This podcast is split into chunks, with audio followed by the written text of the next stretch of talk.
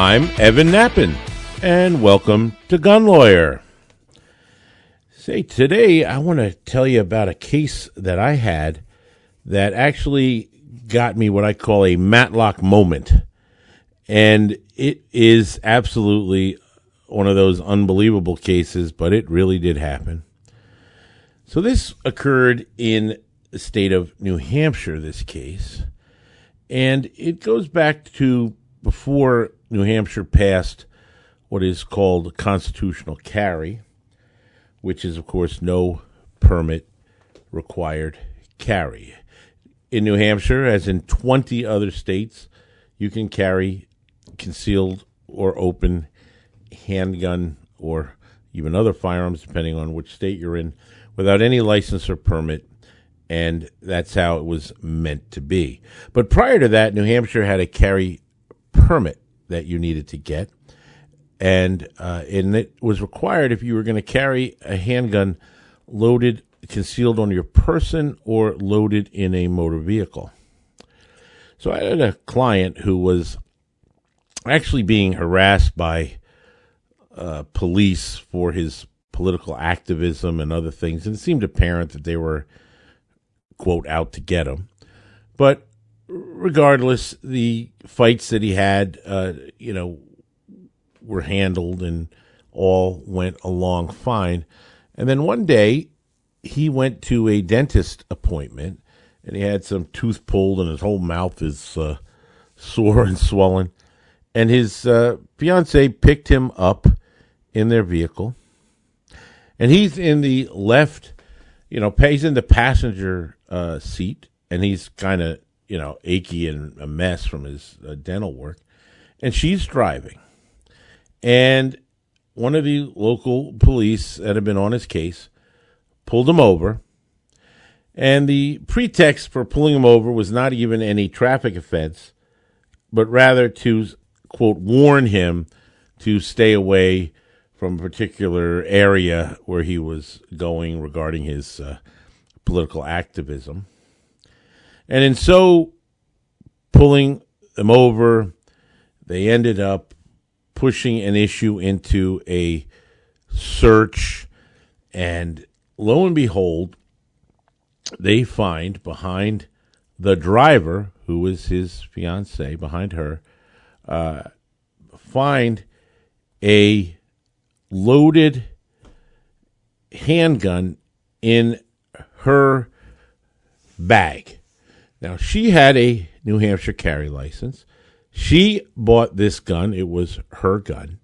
It was in her zipped kind of computer bag behind her seat.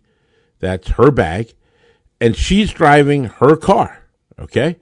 So it seems pretty clear who this gun uh, belonged to and who was carrying. Now, my client was not a prohibited person, but he did not have a New Hampshire uh, carry license because he did not believe in getting one, and eventually I guess he was proved correct because we got constitutional carry, but he didn't have one, and it wasn't his gun, and he wasn't anything thinking about that gun. That was hers, and that was her, uh, all hers. So when they find the gun there, they end up charging my client with possession of a loaded handgun in a motor vehicle. Now, he is simply a passenger. He did not access this gun. He had nothing whatsoever to do with guns when they got pulled over.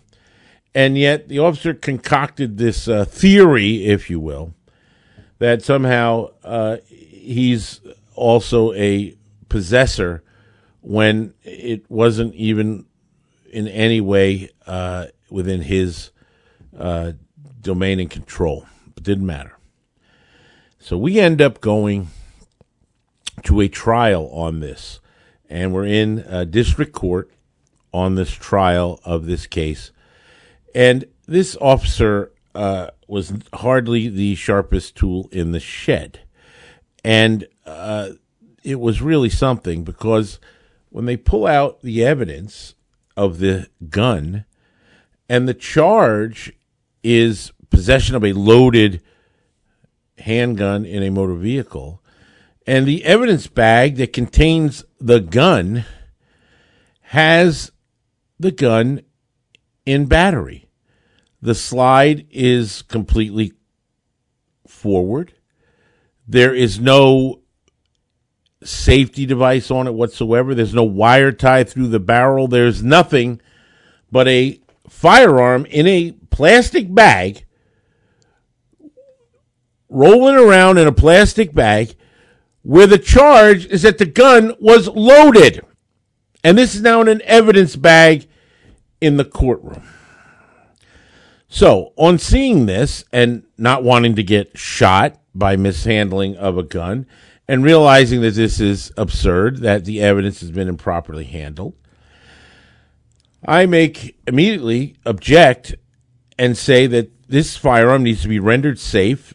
It needs to be clearly safe and cleared, for that matter, and not rolling around in an evidence, plastic evidence bag with the action closed, and no one knows what the status of this gun is other than a charge that it was loaded.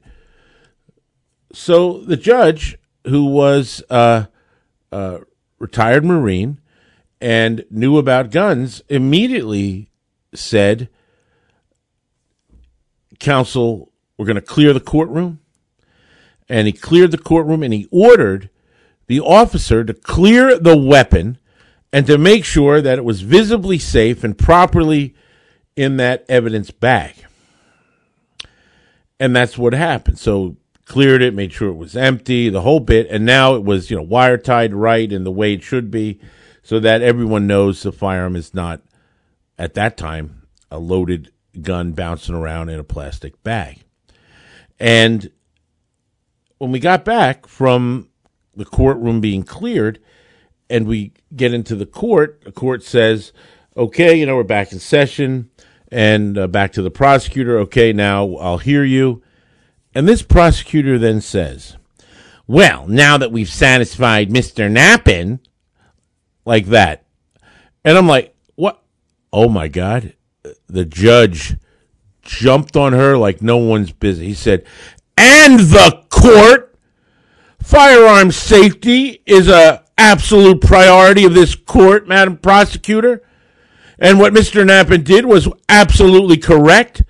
And that's why I took the action that I did. And now we know that that firearm is, oh, he gave her quite the uh, tongue lashing over that remark. And the fact is, it's true. You don't want to have that, because it wouldn't be the first time there was some accident in a courtroom because someone didn't know what they were dealing with. And, uh, and so that was good. But that wasn't the end of this case. That just, of course, painted state's expert in a wonderful light, or state's witness here, not the expert. And so state's witness there, this cop, he gets on the stand.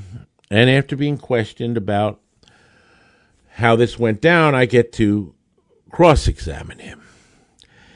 And I asked him flat, I go, where was the firearm? It was in the bag. Was the bag zipped? Oh, yeah, it was it was closed. Yeah, and the bag was the driver's. Yeah, and she has a license to carry. Yeah, and you ran the gun, and she purchased it herself. Right, yeah. So it's plainly her gun, her license. It was her vehicle, right, yeah. So you have all that back there, and he's in the passenger seat, right. So I said, so in order for him to even access this gun, it's your theory of the case, right, that he is somehow in possession of this as well, because he can somehow access this gun in a motor vehicle, right? And somehow, even though we've clearly established it was her gun, her permit, her car, all that in her bag, your theory is that he could somehow access this, and that is somehow a violation of New Hampshire's law at that time. And he goes, yes. So, in other words, I said he would he would turn to the left, right, all the way to the left, yeah, turn to the left, and he'd have to look down there and find this bag under, you know, over the hump and back behind, yeah, and then he'd have to unzip and look in there and dig around and find this gun somewhere in the bottom of that, right, and he'd be looking in there and seeing that. And that's how we do it, right? That's how we'd have to access it in that manner. Oh, yes, absolutely. And it's your testimony that that's your theory as to what he could do, right? Oh, yeah. But he didn't do that, did he? Oh, oh no. He never touched it, right? No. And you never saw him access it? No. But just your theory that is this is somehow possible for him to do this. And he'd be able to do this fast, right? Oh, yeah, he could quickly access it and do that, no problem. At which time, I asked him, you identified the defendant here. Is that him sitting next to me? Yes. I said, you sure that's him? Oh, yes, absolutely. I said, take a good look at him right now, at which time I gave the signal to my client to pop out his left glass eye in court. I kid you not. And he sat there with a hollow eye socket, looking at the judge and looking at the, with his good eye and his hole, at the officer. And I said, officer, what do you notice about the defendant? Uh, he's missing an eye. Right, he's missing his left eye, isn't he?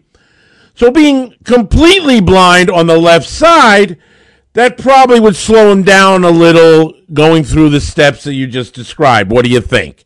Uh, yeah, I guess so. I guess it would. Right. So the Matlock moment proved to be very true, and how ridiculous the officer's theory was and actions, and my client was found not guilty. But that is absolutely the true story of the day my client popped out his glass eye in court and made quite an impression, I must say. Because a little bit later, a number of months and months later, my son uh, was in Scouts, Boy Scouts, and they had one of those trips to the court that the Scouts do, which is pretty cool. And my son went there, and before the judge even knew that he was there, one of the kids said, what was the most interesting case that happened that you, you know, dealt with? He goes, well, let me tell you about the time a guy popped his eye out in my court. So it definitely lives on in district court as one of those amazing moments. So uh, luckily that stupid law in New Hampshire is gone, and individuals have the constitutional right to keep and bear arms and uh, defend themselves accordingly. Hey, listen, when we get back, I'm going to tell you about something really fascinating that I didn't even know myself, and I am shocked that I didn't know this, considering how much I believe to be a student of history. And I think you're going to find it fascinating as well. I'm going to let you in on this, and man, they try to cover this up. Wait till you see. For over thirty years, attorney Evan Nappen has seen what rotten laws do to good people. That's why he's dedicated his life to fighting for the rights of America's gun owners. A fearsome courtroom litigator, fighting for rights, justice, and freedom. An unrelenting gun rights spokesman, tearing away at anti-gun propaganda to expose the truth. Author of six best-selling books on gun rights, including Nappen on Gun Law, a bright orange gun law Bible that sits atop the desk of virtually every lawyer, police chief, firearms dealer, and savvy gun owner. That's what made Evan Nappen America's gun lawyer. Gun laws are designed to make you a criminal. Don't become the innocent victim of a vicious anti-gun legal system. This is the guy you want on your side. Keep his name and number in your wallet and hope you never have to use it. But if you live, work, or travel with a firearm, the deck is already stacked against you. You can find him on the web at evan nappen dot com or follow the link on the Gun Lawyer resource page. Evan Nappen, America's gun lawyer. You're listening to Gun Lawyer with attorney Evan Nappen. Available wherever you get your favorite podcasts. I am a lawyer. I am a lawyer. Hey, I want to tell you, uh, I really, really appreciate that you uh, take the time to listen to Gun Lawyer. I know that I can help all of us stay protected, and that's really my goal, and to communicate with you. And I'd really appreciate if you help uh, fellow gun owners from becoming a law-abiding criminal, which is what these gun laws do, Tell them to listen to Gun Lawyer Radio and visit our website at gun dot lawyer. It's like .com, but it's .lawyer, and it's gun dot lawyer, w w w dot gun dot lawyer. What I'd really love is if you take a look at our Inner Circle on our website at gun dot lawyer. Sign up for the Inner Circle. You're going to get the inside from me, Evan Nappen. I'll be giving you tips, tricks, insights, and fun. Sign up. It's free. Go to gun dot lawyer. Join our Inner Circle. Remember, this helps me communicate with you, to touch base, to let you know what's going on, because big tech doesn't care about our gun rights. They kind of don't like us, and they're trying to shut us down. And the Inner Circle and this podcast is a way we can stay in contact despite their efforts. We have big issues here we're dealing with, executive orders, Supreme Court taking up the Second Amendment finally after that hiatus. Exciting stuff, but also a lot of nasty things that the other side's trying to do to us to jam our rights away. You're going to need to know what to do to protect yourself, what loopholes there might be. I'm going to fill you in on all that. You're going to want to know. So please subscribe to the podcast. Join the Inner Circle and help me get the word out. I'm depending on you. Now, one of the things that I really am looking forward to telling you about here is something, you know, every, you always learn something. There's always something to learn. Nobody knows everything. And as much as you think you know stuff, suddenly you find that there's something else you didn't know. I've been a student of history my whole life, grew up with love of history. I love our founding fathers. I love the Declaration of Independence, our Constitution, our Bill of Rights. Study these documents, treasure these documents like I'm sure you do as well. And I've always appreciated what our founding fathers did and how much they believed in freedom and the sacrifices they made. But I got to tell you something. You know, we're under attack now with our rights, and you hear about people trying to belittle the Second Amendment or take it out of context and say that it doesn't mean it's the individual right, but even though we know it does, and the Heller Supreme Court decision stands for that. And how, you know, this really, they misinterpret how our founding fathers viewed it and all, and we're constantly fighting this fight and making this argument. But I got to tell you something. There's a document that I found that kind of blew me away. It's a document that was a declaration, like the Declaration of Independence, but a declaration written by Thomas Jefferson and John Dickinson. Did you know that they wrote a declaration that was adopted by the Second Continental Congress? Ready for this, folks? On July sixth, seventeen seventy-five,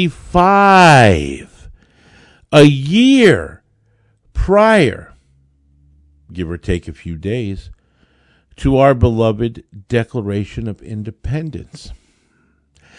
And what did this declaration, what did it, what was it titled? Listen to this, folks. It was titled The Declaration of the Causes and Necessity of Taking Up Arms. That's right, folks. The necessity of taking up arms. A declaration a year before the Declaration of Independence, written by Thomas Jefferson and John Dickinson, and adopted by the Second Continental Congress. Did you know this existed? I didn't. Be honest with you, I should have known about it. I'm kind of aggravated with myself that I didn't. And if you did, well, that's pretty amazing for you. But if you didn't, or even if you did, I'm going to read you portions of this first declaration done, of a declaration we should cherish and celebrate, yet it's very hard to even find a copy of it on the internet to read. But there it was, and I found it, and I want to read you some important sections of it that you'll find fascinating. Here's how it begins. If it was possible for men who exercised their reason to believe that the divine author of our existence intended a part of the human race to hold an absolute property in and an unbounded power over others, marked out by his infinite goodness and wisdom, as the objects of legal domination never rightfully resistible, however severe and oppressive. The inhabitants of these colonies might at least require from the Parliament of Great Britain some evidence that this dreadful authority over them has been granted to that body. Think of the balls these guys had to even write that to the king. But it goes on, and let me let me jump to some important key sections, and we're going to get to the best part, and you're not going to believe it when I read it to you. So listen to this section, talking about Great Britain. They have undertaken to give and grant our money without our consent, although we have ever exercised an exclusive right to dispose of our own property. Statutes have been passed for extending the jurisdiction of the courts of admiralty and vice admiralty beyond their ancient limits. Gee, courts extending their limits. Hmm. Sorry, I added that. For depriving us of the accustomed and inestimable privilege of trial by jury in cases affecting both life and property, for the suspending the legislature of one of the colonies, for interdicting all commerce to capital of another, and for altering fundamentally the form of government clearly established by charter and secured by acts of its own legislature, solemnly confirmed by the crown, for exempting the murderers of colonists from legal trial, and in effect from punishment, for erecting a neighboring province acquired by the joint arms of Great Britain and America, a despotism dangerous to our very existence, and for the quartering of soldiers upon the colonists in times of profound peace. It has been resolved in Parliament that colonists charged with committing certain offenses shall be transported to England to be tried. So they make a list here, folks, and there's a number of things, of course, that the colonists were upset about. I'm not going to get into every one of those, but this is all going out to the king, to Great Britain. What do they say? Administration sensible. Now, this is still in this document. Administration sensible that we should regard these oppressive measures as free men ought to do. They sent over fleets and armies to enforce them. The indignation of Americans was aroused, it is true, but it was the indignation of a virtuous, loyal, and affectionate people. A Congress of Delegates from the United Colonies assembled in Princeton on the fifth day of last September. We resolved again to offer a humble and dutiful petition to the king, and we addressed our fellow subjects of Great Britain. We have pursued every temperate, every respectful measure. We have proceeded to break off our commercial intercourse with our fellow subjects. As the last peaceable admission, this, that our attachment to no nation upon earth should supplant our attachment to liberty, this, we flattered ourselves, was the ultimate step of the controversy, but subsequent events have shown how vain was the hope of finding moderation in our enemies. And now it's really building up, folks.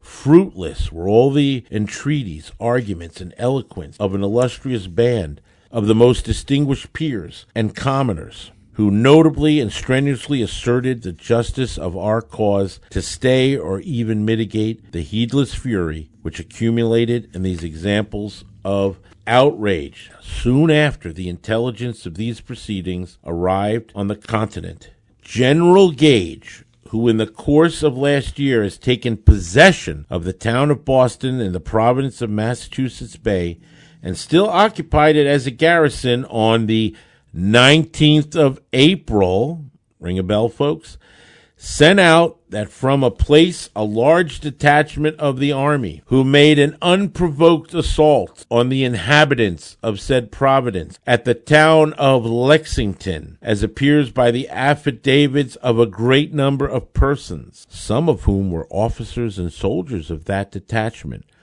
murdered eight of the inhabitants, and wounded many others. From hence the troops proceeded in a warlike array to the town of Concord, where they set upon another party of the inhabitants in the same Providence, killing several and wounding more, until compelled to retreat by the country people suddenly assembled to repel this cruel aggression. Hostilities thus commenced by the British troops have been since prosecuted by them without regard to faith or reputation. The inhabitants of Boston being confined within the town by the general and their governor, and having, in order to procure their demission, entered into a treaty with him, it was stipulated that said inhabitants, having deposited their arms with their own magistrate, should have the liberty to depart, taking them their other effects.